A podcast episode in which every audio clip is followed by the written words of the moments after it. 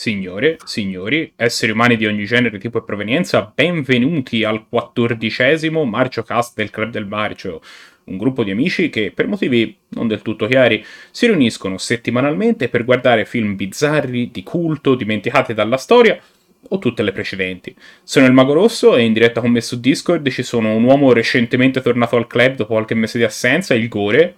Ciao a tutti! E un uomo perennemente restato al club dopo molti mesi di presenza, Emilio. Buonasera. Buonasera bimbi, come va? A posto, Marco. Molto bene, molto bene. Sono felice di poter partecipare stasera Prima puntata del Gore, eh. eh abbiamo un lancio, abbiamo inaugurato. È vero, è vero, è vero. Però se vi ricordate, in realtà faccio un breve cameo in uno dei primi video del club. compari dietro al mani, è vero. Compari dietro al mano esatto. Ricordo il panico del mani che doveva venirti ad aprire la porta mentre era a registrare. Va bene, stasera parleremo della serata marcia del 12 aprile e vediamo un attimino che cosa ci hanno propinato i dadi del marcio in quell'occasione. Noi ogni settimana non scegliamo le pellicole che vedremo prima, in precedenza, ma in verità lanciamo i perfidi dati del fato e lasciamo che siano essi a guidarci tra le innumerevoli pellicole che si annidano nella cineteca del marcio. Questa settimana ci hanno guidato abbastanza bene. Il primo film è stato Gli Invasati, ovvero The Haunting, un film eh, girato in Gran Bretagna nel 1963 di genere horror, con la regia di Robert Wise e le musiche di, Humphrey, di Humphrey Searle. La trama a che fare con eh, gira intorno al dottor John Markway, che è determinato a dimostrare l'esistenza dell'aldilà e saputo de, della presenza di fenomeni paranormali a Villa Crane, raduna un gruppo di esperti del paranormale e, c- investiga la villa, che in molti dicono essere dimora di uno spirito investigativo, di uno spettro vendicativo. Tra questi lo scettico Luke, che, in, che è l'erede della villa, Teodora, la, chiaro, chiaroveggente, e la giovane Eleanor, che dovrebbe essere dotata di latenti poteri psichici. Ben presto però diventa chiaro che il fantasma c'è davvero e il gruppo si ritrova a dover sopravvivere alle tremende manifestazioni dello spettro. Questo film era tratto da un romanzo di Shirley Jackson chiamato L'incubo di Hill House, o The Haunting of Hill House in, eh, in titolo originale, il film è più vecchio di quello che è, di, sembra più vecchio di quello che è, perché comunque è un film girato negli anni 60, ma era in bianco e nero. E questo gli dà un effetto. Uh, gli dà un effetto più di antico. Ecco, per esempio, l'anno dopo sarebbe uscito Goldfinger. L'altra parte ora è che questo film eh, al club è molto piaciuto.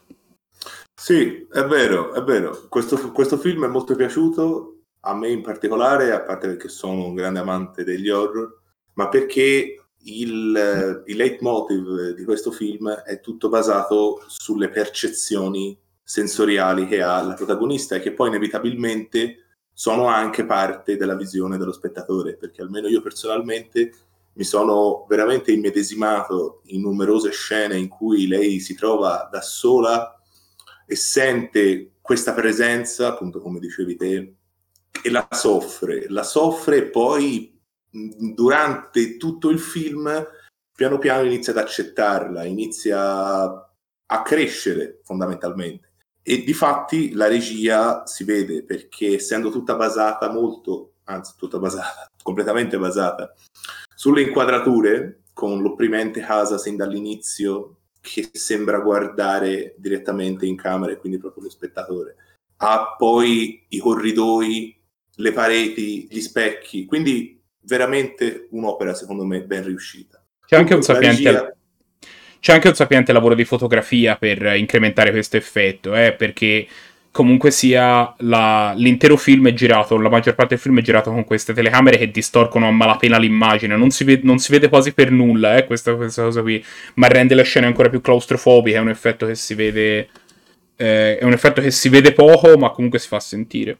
Non aiuta per niente l'atmosfera, invece, secondo me, come tutti gli horror di quegli anni, la colonna sonora, che uh, mi ha fatto proprio due palle, è quella colonna sonora proprio stile classico, con la musichina classica da film della Hammer, che, boh, nel senso, noi siamo abituati a, a tutt'altro, magari ad horror, uh, già la colonna sonora degli horror anni 80, no? Che era una parte fondamentale, integrante dell'atmosfera. Invece in questi film qua la colonna sonora secondo me non, non riesce davvero a, a, creare quel coinvolgimento, che però, come diceva il Gore e come diceva il Mago, fortunatamente abbiamo un regista sapiente che riesce assolutamente a ricrearlo.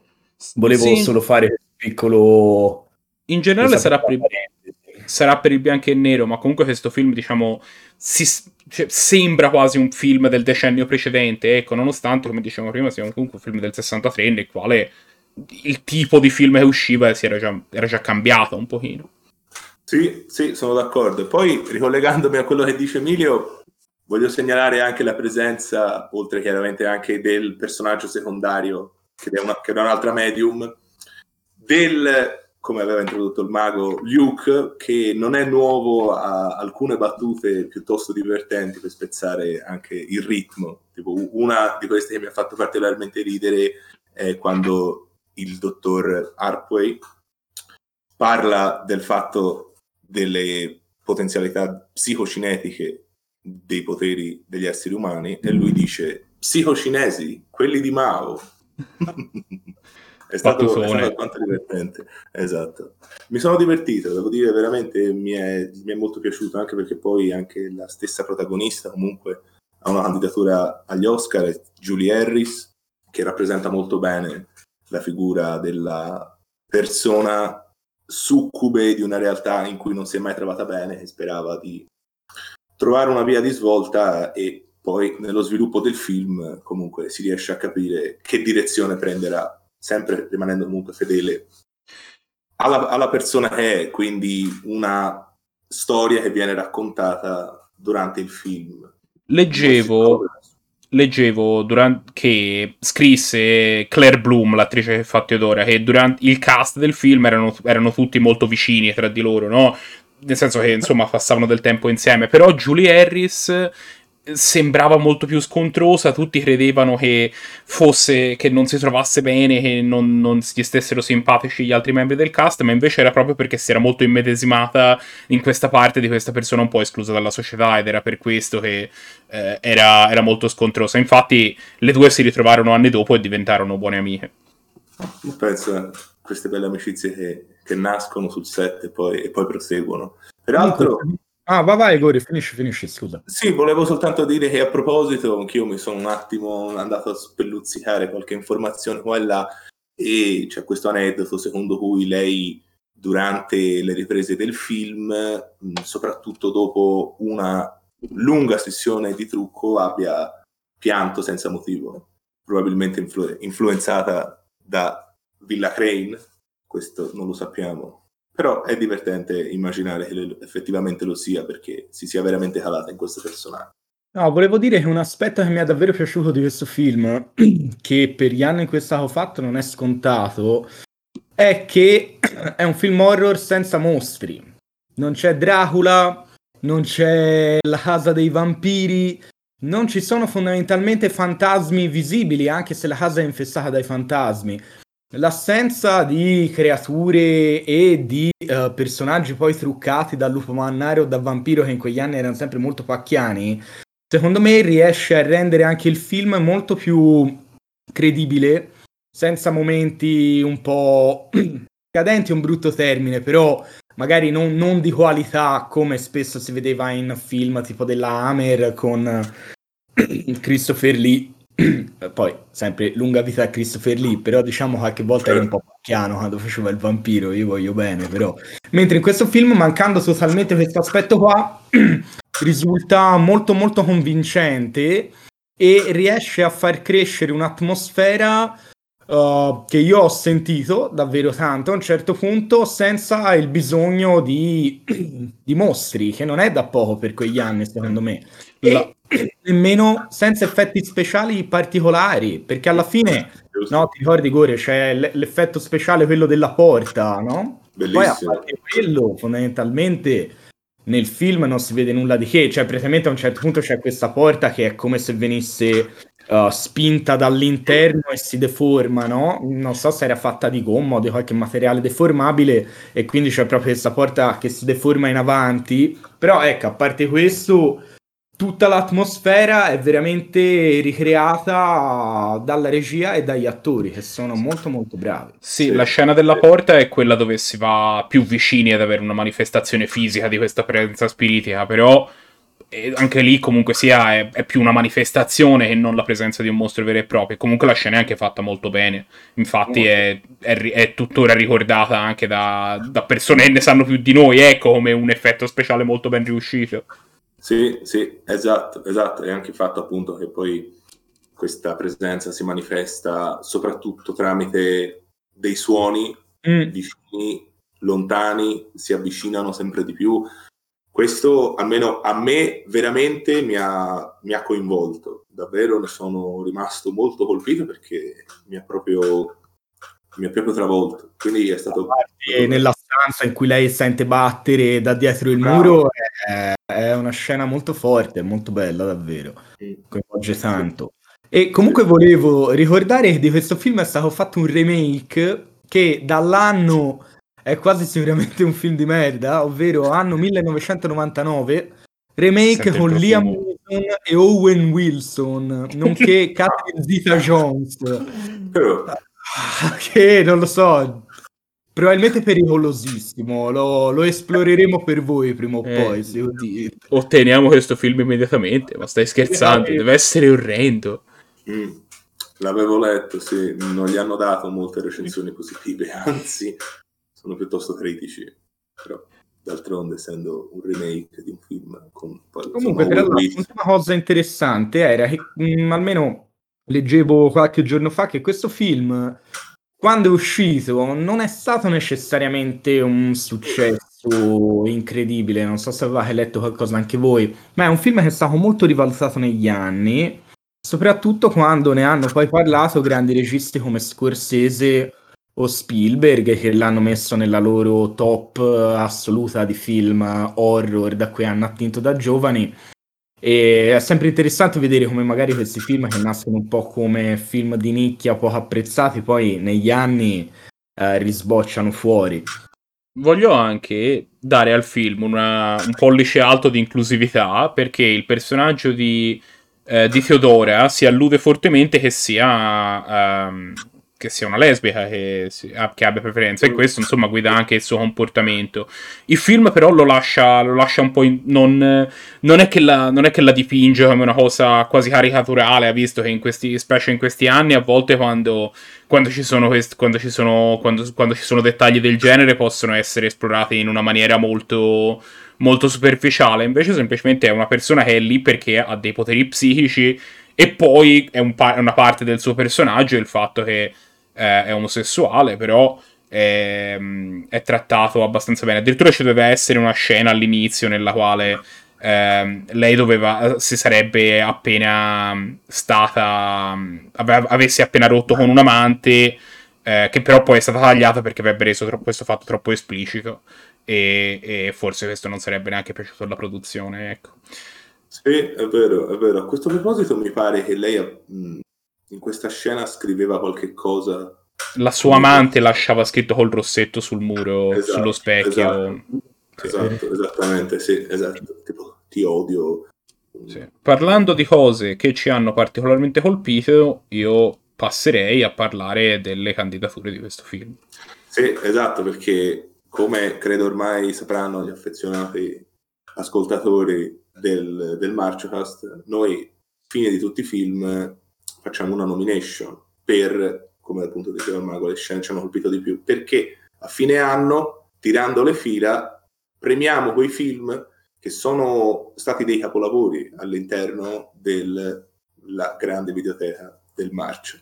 E in questo caso mi pare che ce ne siano numerose. La prima è la candidatura a miglior citazione, la quale avviene durante un pranzo con tutti riuniti al, installata a pranzo e parlando poi delle potenzialità di Eleanor, viene fuori che lei, che poi è la protagonista, viene fuori che lei ha vissuto un'esperienza di poltergeist. E quindi, appunto, Teodora, sogghignando, afferma, poltergeist? Un folletto gaio? e questo si inserisce nell'ambito di quelle, di, di, di quelle battute che dicevamo prima. Lo chiama tra l'altro non Poltergeist ma Polder perché Polder, viene tradotto così per un qualche motivo nel, nella traduzione italiana, non so per quale vero, motivo. L'altra è sempre una citazione, però stavolta della moglie del professore, il quale eh, quando arriva alla villa perché è preoccupata delle sorti del marito, entra nella casa, si guarda intorno e pronuncia hm, io so chi è il vero mostro in questa casa, l'arredatore. Molto simpatico. No, non credo. Poi ne abbiamo altri tre. Uno è il mm, miglior attrice protagonista, appunto Julie Harris, così come va di pari passo anche il miglior regista, che è Robert Wise, ed infine anche il miglior horror, Gli Invasati. Se a qualcuno dei nostri ascoltatori questo film se lo guardano e gli è particolarmente piaciuto e vogliono vedere qualcosa sulla stessa falsariga, dove potrebbero andare a parare? Allora, sicuramente su Carnival of Souls, che peraltro mi sono rivisto ieri proprio per rinfrescarmi la memoria, ed è effettivamente un film che io ho molto apprezzato. Quindi sono sicuro che per la storia, per eh, i protagonisti, poi la stessa protagonista è comunque sempre una protagonista femminile, che anche lei vede, sente qualche cosa che non è ben definito, sono sicuro che sarà una bellissima visione. Va bene, mettiamoci, mettiamoci una chiusa, dammi un voto. Allora, io personalmente credo che questo film meriti un sette e mezzo pieno, proprio pieno, veramente. Emilio? Allora, io mi sento di dare un 8 a questo film. Ero tentato anch'io di dare un sette e mezzo, ma penso che si meriti un bell'otto per quanto mi abbia affaticato in alcune parti, soprattutto all'inizio ci mette molto al partire, però è un film che per gli anni in cui è stato girato è veramente, veramente avanti su tanti aspetti. E quindi sì, un bell'otto tondo. Io mi sento un po' in difficoltà perché questo film in realtà mi è piaciuto meno che a voi, nonostante ammiri ehm, te- il tecnicamente sia fatto bene. E c'è un pochino il problema che io soffro sempre in questi film d'atmosfera per la mia completa inabilità di riuscire a subire l'atmosfera di questi film che nel la componente principale. Ci ho detto il film era fatto molto bene, quindi come minimo 7. Sto cercando di capire se voglio spingermi fino al 7,5 e penso che lo farò. Il film era sicuramente valido. Quindi si prende un 7,5 da me. Beh, se, se lo merita, sicuramente, appunto. Proprio un bel film, lo consiglio. Il secondo film di cui vi parleremo stasera è Il trionfo dei dieci gladiatori, film girato in Italia nel 1964 di genere Peplum. La regia è di Nick Nostro, le musiche sono di Carlo Savina e la trama in due righe, per quanto importi la trama in un Peplum, è che i dieci gladiatori, che avevano già eh, presenziato in un precedente film chiamato semplicemente I dieci gladiatori, vengono assoldati da un agente dell'impero romano per visitare il regno di Arbela e portare con sé un gladiatore sotto copertura per investigare qualora la regina Moluia volesse allearsi con gli acerrimi nemici dell'impero, i Parti. I gladiatori rimangono quindi invischiati negli intrighi tra Roma, Partia e Arbela. Un film che in realtà è una cosa un po' strana perché abbiamo visto il secondo film di una serie di tre, il trionfo de- i, i Dieci Gladiatori, il trionfo dei Dieci Gladiatori e gli invincibili Dieci Gladiatori, eh, però è il primo dei tre che vediamo. E comunque è un peplum abbastanza standard, un po' tardo, un po' crepuscolare, è un po' uno degli ultimi film della serie, il 64 comincia a essere la fine, diciamo, del periodo d'oro dei peplum nel quale c'erano moltissime risse, moltissima ironia e un monte di forzuti che ridevano a crepapelle. Infatti, questo ci ha causato grande ilarità. Ridevano a crepaperle e per dei motivi assolutamente banali e randomici, che rendeva tutto ancora più marcio. Comunque, questo film era bellino, io mi sono divertito abbastanza e come dicevi te fa parte di una trilogia Ecco, noi oggi siamo abituati no, che una trilogia più o meno la spalmi in tre anni, più o meno un anno a film. Ecco, questa è una trilogia che esce tutta nello stesso anno, tutta nel 1964, il che la dice lunga, e i film vengono diretti da Nick Nostru, regista di cui ho visto vagamente la filmografia, non abbiamo visto niente, e quel poco che ha fatto mi sembra veramente da dimenticare. E um, questo, come dicevi te, è un peplum piuttosto tardo, crepuscolare, anche perché il 1964 è l'anno in cui esce per un pugno di dollari film di Sergio Leone che porrà la pietra tombale assoluta al genere Peplum. Tra l'altro Sergio Leone regista che deve tantissimo al Peplum in quanto uh, lavorò uh, tanto durante il periodo di produzione di questo um, tipo cinematografico e soprattutto ha diretto anche Il Colosso di Rodi che è un vero e proprio peplum, tra l'altro molto molto bellino, se non l'avete visto ve lo consiglio. E qui che abbiamo? Abbiamo dei gladiatori, infatti nel 1964 la gente non ne poteva più né di vedere Ursus, né di vedere Maciste, né di vedere Sansone o Golia, aveva bisogno di qualcosa di nuovo vengono introdotti gladiatori, vengono introdotte figure esotiche come Gengis Khan, lo zar, addirittura Zorro, cioè Maciste contro Zorro di Umberto Lenzi, quindi insomma siamo in un periodo proprio di decadimento totale del genere che cerca qualunque scappatoia pur di sopravvivere.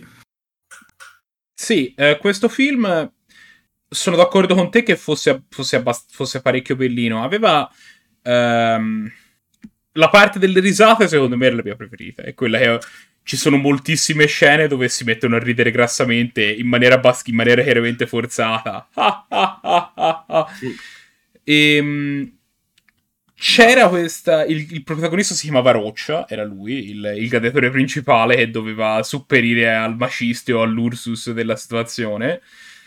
E comunque il film è, si vede che è fatto con un budget tutto sommato non, non, banale, perché ci sono, specie verso la fine, delle scene nelle quali compaiono veramente vagonate di comparse. C'è una scena verso la fine di una battaglia campale che noi pensiamo sia stata filmata appositamente per il film e sembrava fatta, sembrava fatta abbastanza bene. Ci sono, ci sono, parecchie comparse a cavallo, è sempre, è sempre, una bella scena quando compare. Io non mi sbilancerei eh, su quella scena perché nei Peplum era buona norma prendere a piene mani da cose già girate, soprattutto con tante comparse per infilarle nel proprio film. Quindi non lo so, sembrava fatta apposta, però non mi sbilancerei particolarmente. Ecco.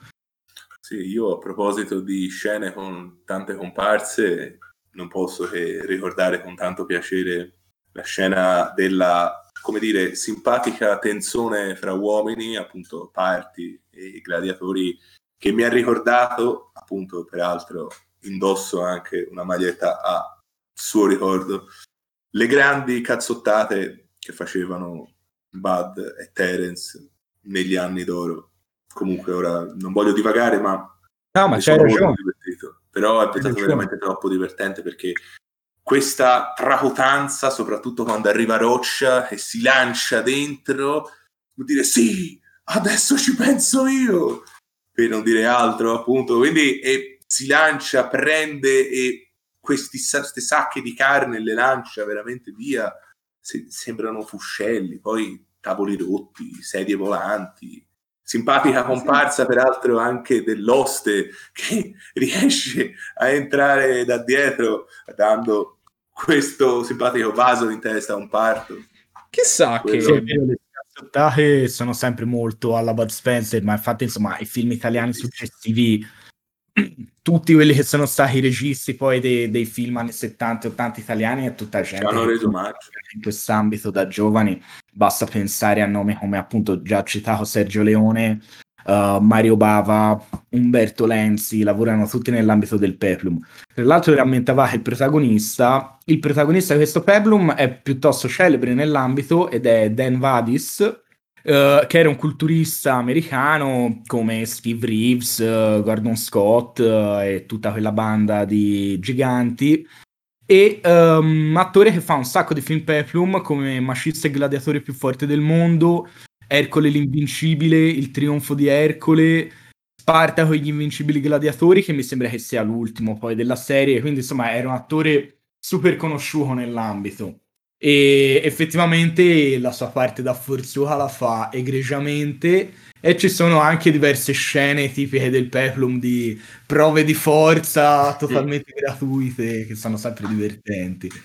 Sì, lo confermo. Io... Sì, questo va detto che comunque questo qui è un film. I Peplum, grosso modo, camminano sempre un po' questa strada tra commedia e un film un po' più serio. Questo era solitamente nel campo della commedia, ecco, c'aveva molte scene un pochino più per far ridere, molte, molti, momen- molti più momenti comici, nonostante la trama. Insomma, la trama non era una trama comica, però era il film era sicuramente fatto in maniera più per destare risate e non per eh, metterti in soggezione di questa enorme potenza. Come insomma ci sono dei film Peplum che sono un pochino più sobri da questo punto di vista. Qui la buttavano parecchio in casciara, diciamo.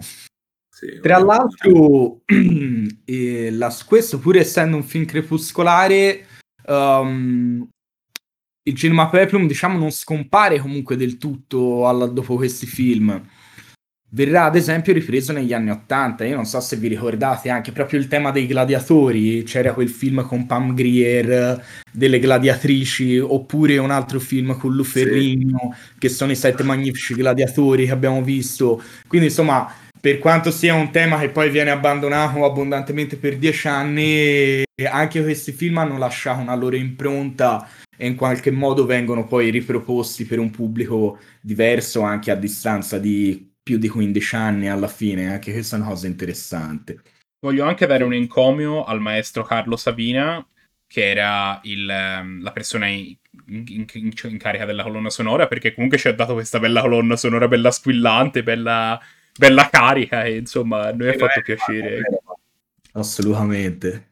Sì, anche le scene appunto in cui, perdonami Mago, in cui appunto fanno i loro giochi, i giochi da gladiatori sono sempre accompagnati da dei, dei sottofondo proprio, proprio, tipici.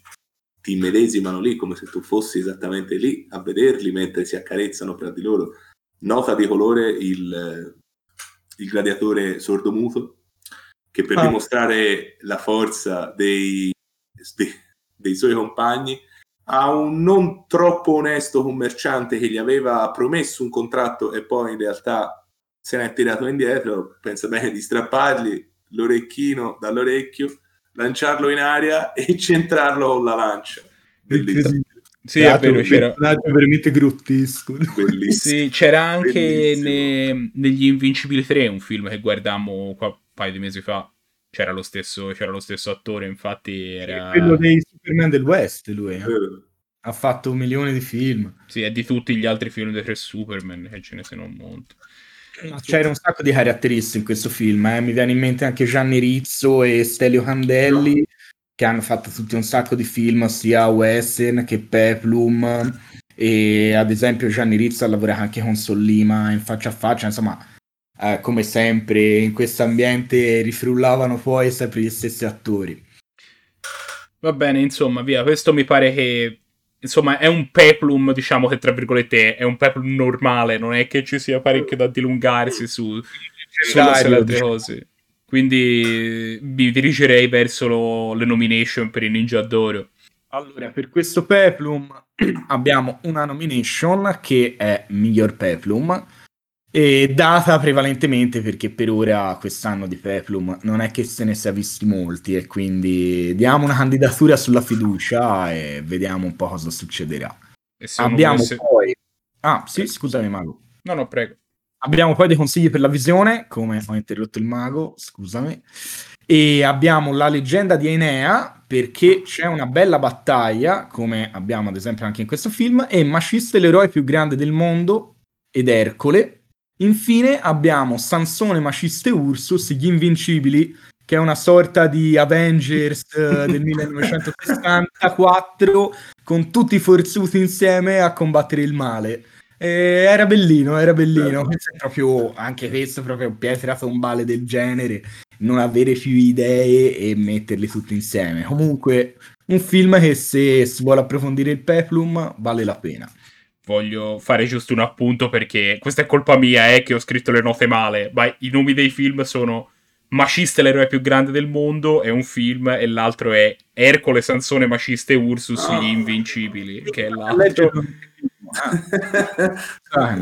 Vabbè, dai.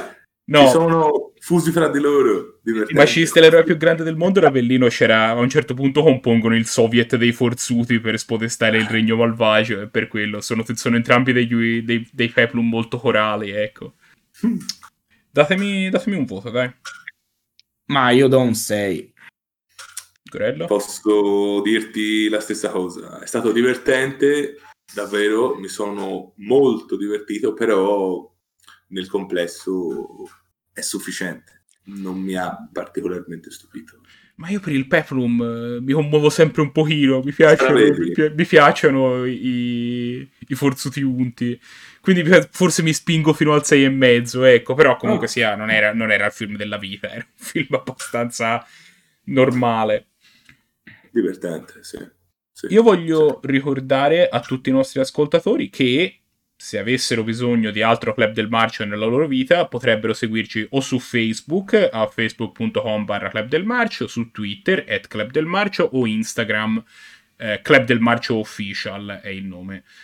Potete anche mandarci una mail a ilclubdelmarcio.gmail.com e se questo video vi è piaciuto ci aiuterebbe tantissimo se poteste iscrivervi al canale e mettere mi piace sul video. E anche se volete contattarci, un altro modo efficace è quello di lasciare commenti al video perché eh, noi li vediamo tutti e rispondiamo se necessario. Ad ogni modo, questo è quello che avevamo da dire sui film di questa settimana, ma la settimana prossima ce ne torneremo con altri due film, perché il marcio non si ferma mai. Quindi ci vediamo allora. Ciao a tutti. Ciao a tutti.